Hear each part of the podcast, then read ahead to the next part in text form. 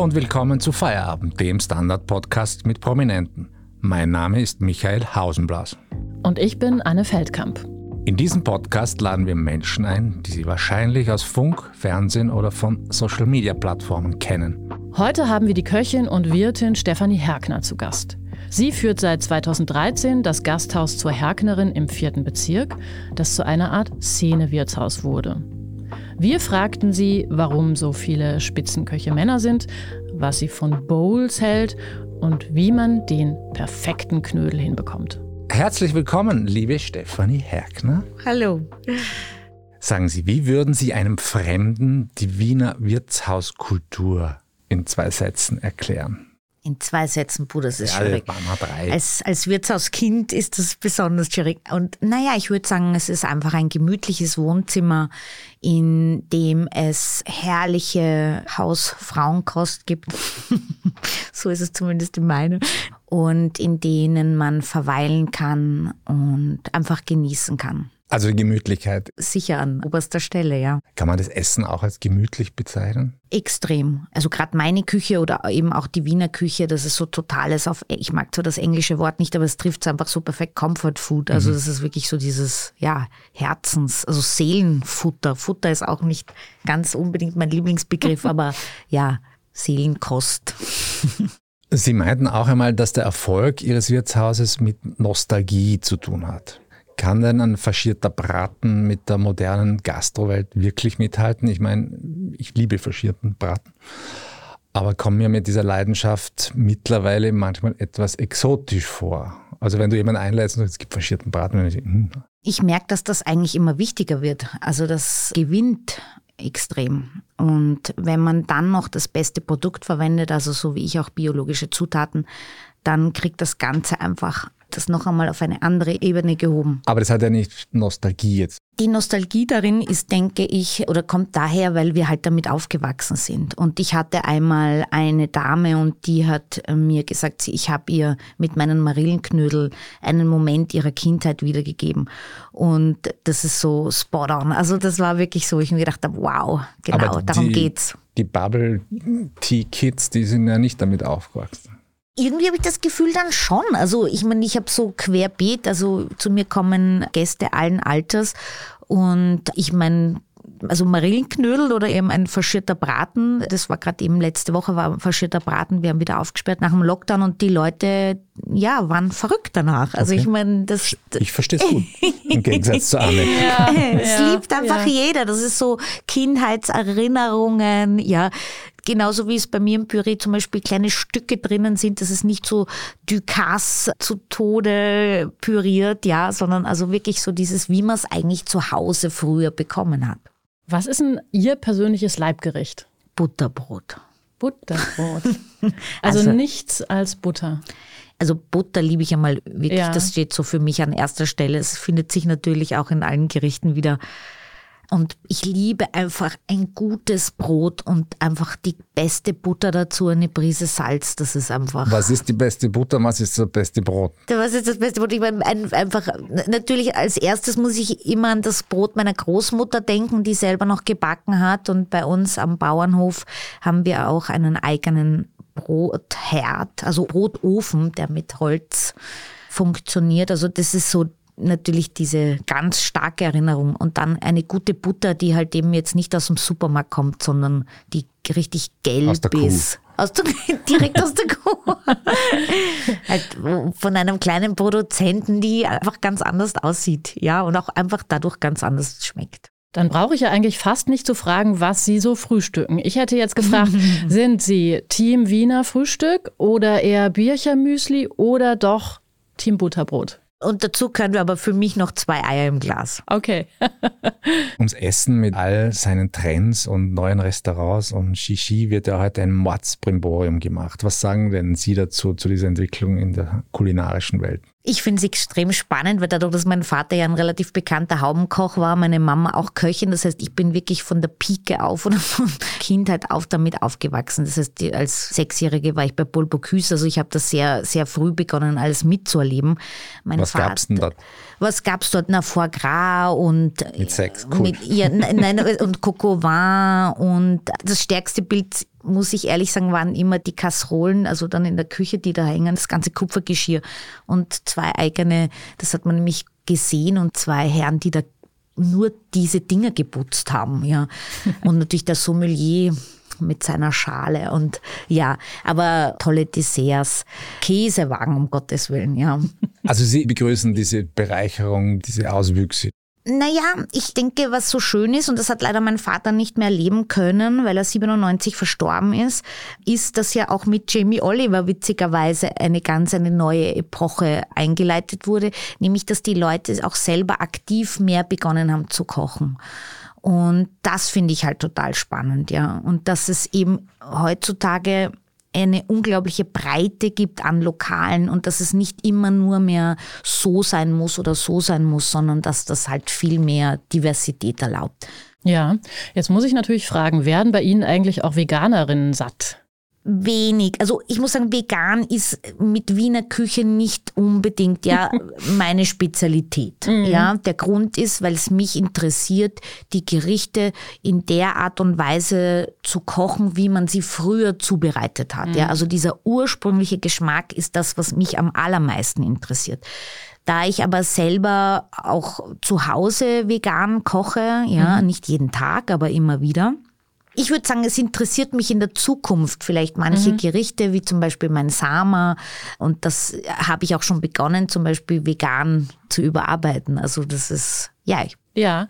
Haben denn eigentlich mit diesen ganzen Unverträglichkeiten und Allergien, die die Leute heute heranschleppen, die Sonderwünsche der Kundschaft auch zugenommen? Also hat man das täglich so, ist man damit konfrontiert oder ist das bei Ihnen nicht so der Fall? Ich muss ganz ehrlich sagen, ich glaube, es ist ziemlich klar, wofür ich stehe oder mhm. wofür meine Küche steht und dadurch kommt das bei mir eher sehr selten okay. vor. Ja. Aber gibt es Hafermilch für einen Kaffee? Nein. Ha. Wo gehen denn Sie zum Essen hin, wenn Sie nicht selber? Das ist eine sehr gute Frage. Ja, ich mag eigentlich dann gern so ganz traditionelle Orte. Es gibt zum Beispiel im Sommer mag ich besonders gern den Eckel. Das war so ein oder ist ein Lokal, wo auch zur selben Zeit sehr, sehr bekannt war wie mein Papa. Das hat einen wunderschönen Garten. Wo ist das denn? Äh, Im 19. Und dann mag ich sehr gern italienische Küche und da liebe ich dann so Lokale wie das Sole, die irgendwie skurril auch auf ihre Art und Weise sind. Sole ist wo? Im ersten Bezirk. Wirklich?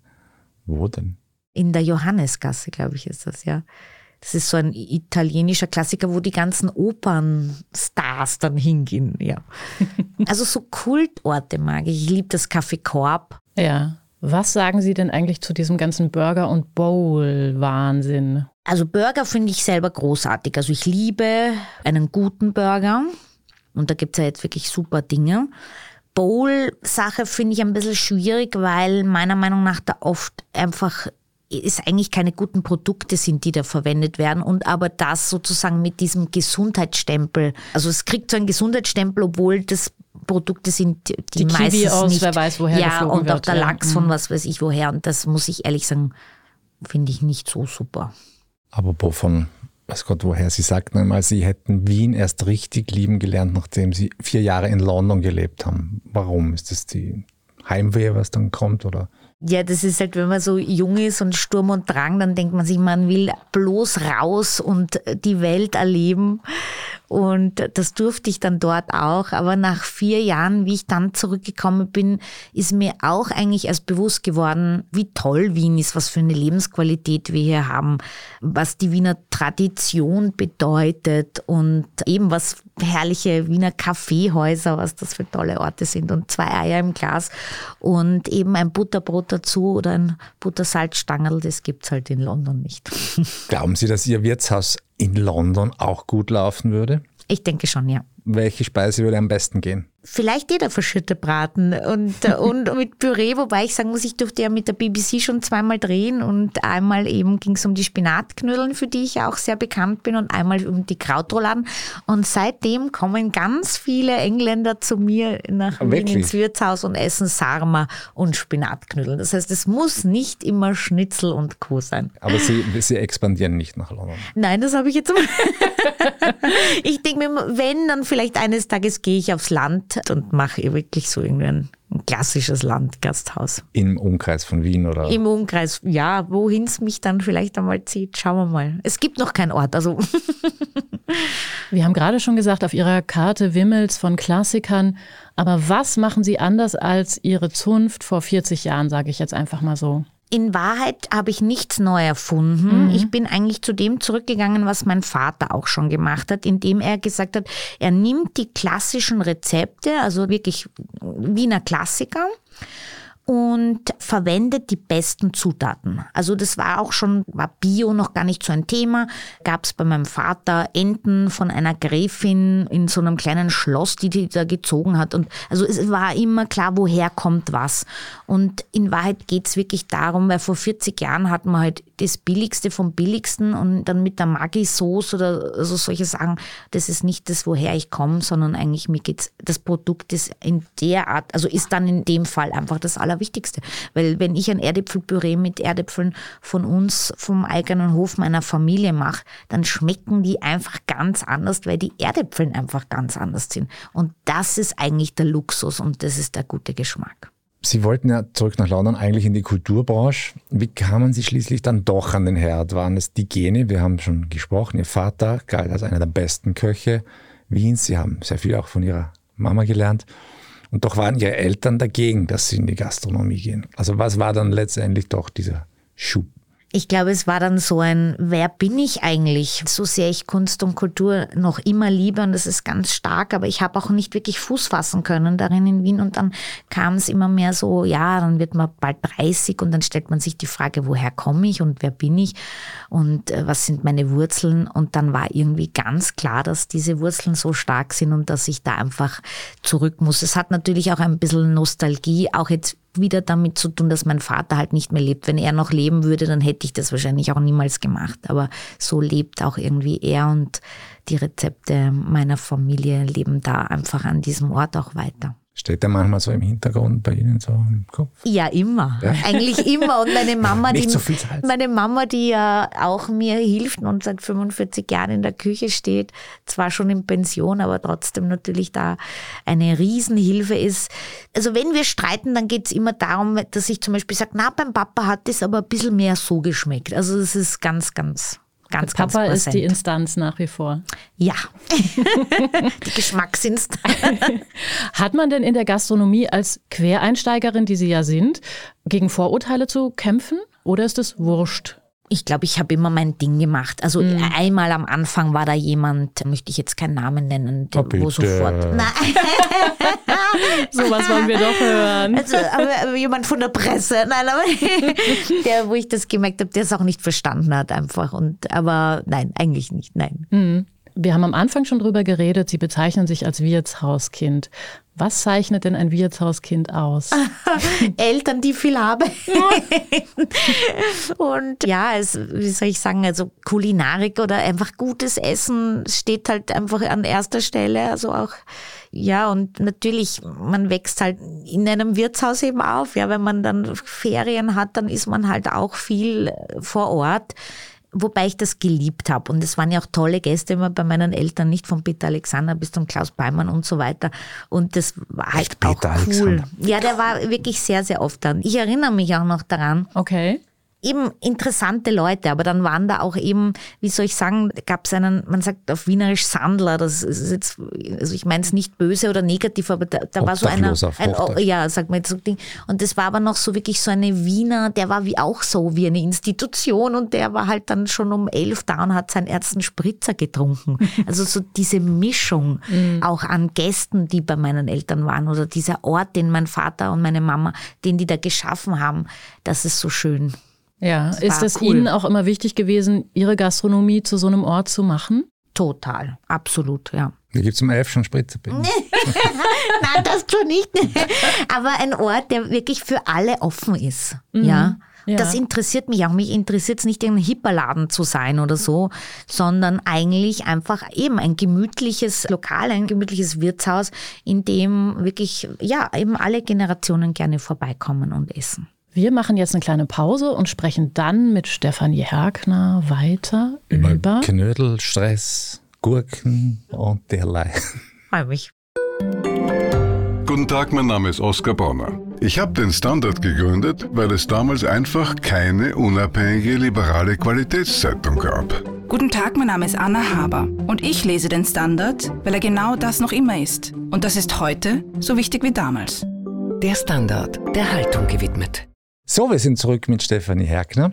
Bei Ihnen kann man auch lernen, Knödel zu kochen, machen, oder heißt es Knödeln? Knödeln. Knödeln. Was ist denn das Wichtigste beim Knödel machen? Was ist das Wichtigste beim Knödelmachen? Da gibt es ganz viele Punkte und eben die kann man bei mir in meiner Knödelakademie im Knödelseminar okay. lernen. Anmeldungen nee. unter www. ja, wie soll ich sagen, es geht um Spaß, es geht eben um was zu lernen. In Wahrheit bringe ich das den Leuten bei, was meine Mama mir beigebracht hat. Und sie hat immer gesagt, um gute Knödeln zu machen, hat sie 30 Jahre gebraucht. Und ich sage immer, na, das geht auch schneller. Anne, machen wir das. Ja, ich war bis jetzt nicht so erfolgreich ich, muss ich zugeben. Ja, ja, ich habe schon viele, ich habe ja. Bekehrt. Ja, genau. Wo gibt es denn außerhalb Österreichs die besten Knödel? Puh, außerhalb Österreichs. Das klingt nach einem unglaublichen Unterfangen. Ja, das ist lustig. Bayern haben zum Beispiel, ich weiß nicht, ob ihr das wisst, aber in Bayern, letztes war ich, hatte eine Dame da, die war aus Bayern und die mitgeknödelt hat. Und die hat mir dann Knödelbrot gebracht, weil das schaut ganz anders aus. Wir haben ja Semmelbröckel, nicht? Also Würfeln. Und die hat mir Knödelbrot gehabt und das sind so dünne, getrocknete Scheiben. Ich konnte das gar nicht glauben. Also ja, na, diese Frage kann ich leider nicht beantworten. In Jänner ist es ja so, dass viele Menschen auf Alkohol, Zucker, Kohlenhydrate, also alles vermeintlich Böse verzichten. Haben Sie das auch schon mal gemacht? Nein, eigentlich nicht. Ich mache es immer eher dann so kurz vorm Sommer, wenn ich wieder versuche, in meinem Badeanzug reinzupassen. Einen ganzen Monat. Also ja, sechs Wochen. Und warum haben eigentlich Kohlenhydrate gerade so ein schlechtes Image? Ich denke, das hat eher nur mit der Qualität wieder zu tun. Ich meine, wenn man halt irgendeinen billigen Weizen kauft, dann ist das halt problematisch. Aber ja. Das heißt, die Kohlenhydrate, die es bei Ihnen gibt, die sind gut. Ja, wir beziehen zum Beispiel unser Mehl von einer Mühle aus dem Waldviertel.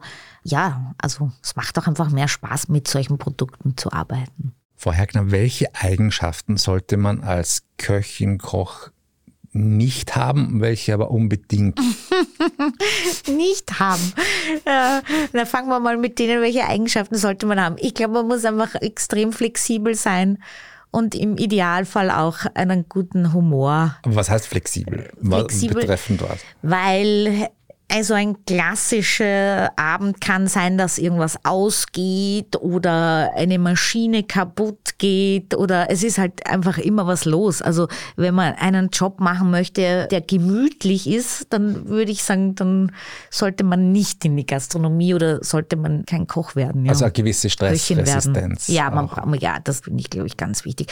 Wie gehen Sie denn mit ungemütlichen Gästen um? Ja, das ist auch eine gute Frage. Ich denke mir mittlerweile dann das passt halt dann nicht. Also die, das, aber wie, ja. Sie werden dann in dem Nudelwalker dann irgendwie, ja. Ja, na meistens, ich merke dann, okay, da ist jetzt keine Chemie, dann gehe ich halt nicht mehr hin. Also dann kümmere ich mich nicht mehr persönlich um die, sondern dann überlasse ich das meinem Team. Okay, die werden sich freuen. Die werden sich freuen. Na, manchmal ist das ganz gut so. Also man muss ja nicht immer von der Chefin betreut werden. Ja. ja. Ja, es gibt da so eine Frage, die wir den männlichen Kollegen immer sehr gern gestellt haben und die wir nicht müde werden zu stellen. Warum wird die Spitzengastronomie noch immer von Männern dominiert? Also ich traue es mich fast nicht zu sagen, aber ich denke, es ist, weil es einfach ein knallharter Job ist. Ja, und es ist auch kein sehr kinderfreundlicher Job.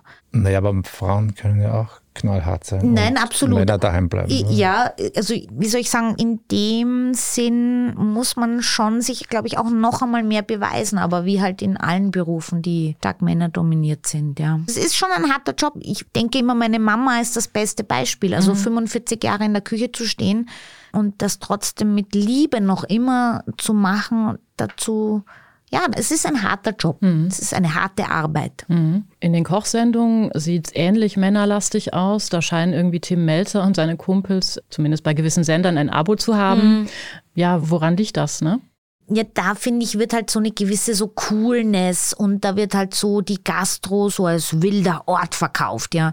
Das finde ich zwar alles schon ganz lustig, aber ich finde es schade, weil eben gerade natürlich, wenn du jetzt auch zur vorherigen Frage zurückgeht, gerade Kochen ist einfach eigentlich etwas extrem Weibliches, ja, dieses Nährende, ja. Und ich würde es viel schöner finden, wenn wir mehr in diese Richtung gehen als in dieses boah, Gorilla klopfende. Der, der Lukas Moratz hat doch gesagt, Frauen können besser kochen, oder? Ja, ich glaube schon, ja. Mhm. Ich denke, Frauen legen weniger ihr Ego da hinein. Also sorry, da werden jetzt vielleicht viele Köche sich denken, werden sauer sein. Nein, aber ich habe immer das Gefühl, dass es bei meiner Mama und bei mir viel mehr darum geht, darüber nachzudenken, wie gefällt jetzt dieses Gericht dem Gast, als dass wir darüber nachdenken, wie profiliere ich mich mit diesem Gericht auf dem Teller. Ich Also weiß nicht, eher ob so- das zu verstehen ist. Ja. Wo die wilden Kerle kochen. So. Ja, ja. Und auch es ist schon auch eine Ego-Sache. Also ich meine, es ist so eine, ich zeige euch, ich bin der Beste, ja. Und das interessiert mich nicht. Ja, aber als Bauerblümchen kommen Sie jetzt auch nicht drüber. Nein, natürlich nicht. Ich weiß, was ich gut finde und das mache ich auch. Ja, Ja. also ich mache ja nur Sachen, die ich wirklich gut finde. Und ja? Sie haben auch immer wieder vor der Kamera gekocht. Mhm. Was ist denn die besondere Herausforderung dabei? Na, das macht mir einfach Spaß. Ich sage auch immer, ich möchte irgendwann einmal eine lustige Sendung haben, aber eine lustige Sendung. Also mehr so Julia Child oder ich meine, mir fallen da viele alte, coole Sachen ein. Sowas würde ich extrem gerne mal machen. Aber ja, Humor. Ja, Steckt da so ein bisschen Rampensau in Ihnen? ja total. Das gebe ich auch zu. Nein, aber ich, das ist sicher, auch um Gastro zu machen, muss man auch Menschen lieben. Und dann kann man sich nicht als Mäuerblümchen eben verstecken, ja. Und das ist etwas, das ich liebe. Also ich mag auch die Bühne, ja. Dann vielleicht hätte ich Schauspielerin werden sollen. Aber ja. Und was weitergeben auch, ja. Also gerade eben diese vergessenen Gerichte weiterzugeben, so wie sie sind und ohne sie ständig verändern zu wollen. Mit einem Vierlefanz. Das interessiert mich überhaupt nicht. Eine Frage, die gestellt werden muss, was darf denn in Ihrem Kühlschrank nicht fehlen? Na, Butter Butter, natürlich. ey, ich vergaß, verzeihen Butter Sie. und, und Okay. Schlagobers äh, und eine noch wichtige Sache. Also ich habe eine 99-jährige Großtante. Ja, und die lebt noch und die ist total fit und ist echt unglaublich. Und einmal hat ein Gast, wir saßen im Korb, gefragt, Entschuldigen Sie, gnädiger Frau, darf ich Sie fragen, was Ihr Geheimrezept ist? Und sie hat gesagt, Butter, Zucker und Schlagobers. Ja, gut. Und der ist jetzt gestorben wahrscheinlich. Oder? Und also vielleicht, ja, vielleicht lebt er nicht mehr, das weiß ich nicht. Aber also ich denke mir alles mit Maß und es ist die Menge schlussendlich. Und im Tiefkühler Im Erbsen. Erbsen. Ich liebe Erbsen. Also ich liebe. Risi Bisi, das könnte ich, glaube ich, fast jeden Tag essen. Ich auch, aber ich hasse Gurken in jeder Form. ich halbträume sogar davon. Okay. Das könnte man jetzt interpretieren, ja? Mannigfaltig, mannigfaltig, Frau Kollegin. Was würde Ihnen denn niemals auf den Gaumen oder hinter den Gaumen kommen? Also was ich nicht brauche, sind Froschschenkeln. Aus Mitleid oder aus Geschmack? Na, das graust mich irgendwie. Und leider muss ich auch gestehen, dass ich mit Taube ein Problem habe. Auch wenn ich schon eine tolle Tauben serviert bekommen habe, aber irgendwie habe ich da, so wie bei Ihnen die Gurken, sind das bei mir die Tauben, eine gewisse Aversion. Und, Aber und mit sechs Gänseleber essen beim Bocuse. Ja, äh, ja. aber wie gesagt, die Taube, die jetzt auch noch so modern serviert, indem man die Kralle noch am Teller liegen hat. Also da kämpfe ich ein bisschen. Okay, weniger spaßig die Frage, besonders die Gastronomie hat durch Corona harte Zeiten erlebt hinter sich, hoffentlich. Wird es kleine Gasthäuser, wo man eng auf eng huckt, weiterhin so geben? Haben es die schwerer, als eine Zukunft zu bauen? Ich denke, Qualität ist einfach das Einzige, was wirklich zählt. Meine Mama hat immer zu mir gesagt, wenn man gut kocht, dann kommen die Leute. Das ist meiner Meinung nach die beste Antwort für diese, Ja, auf ein- diese Frage. Und ein wirklich wunderbares Schlusswort. Vielen Dank, liebe Stefanie Herkner. Vielen Dank auch Ihnen, liebe Hörerinnen und Hörer, fürs Dabeisein. Das war leider die letzte Ausgabe von Feierabend, dem Standard-Podcast mit Prominenten. Wir sagen Tschüss. Und ciao und Mahlzeit. Servus.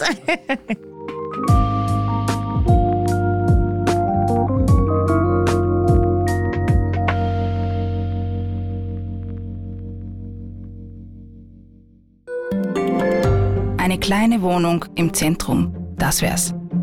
Ich will ein richtiges Zuhause für meine Familie. Mein Traum, ein Haus am See.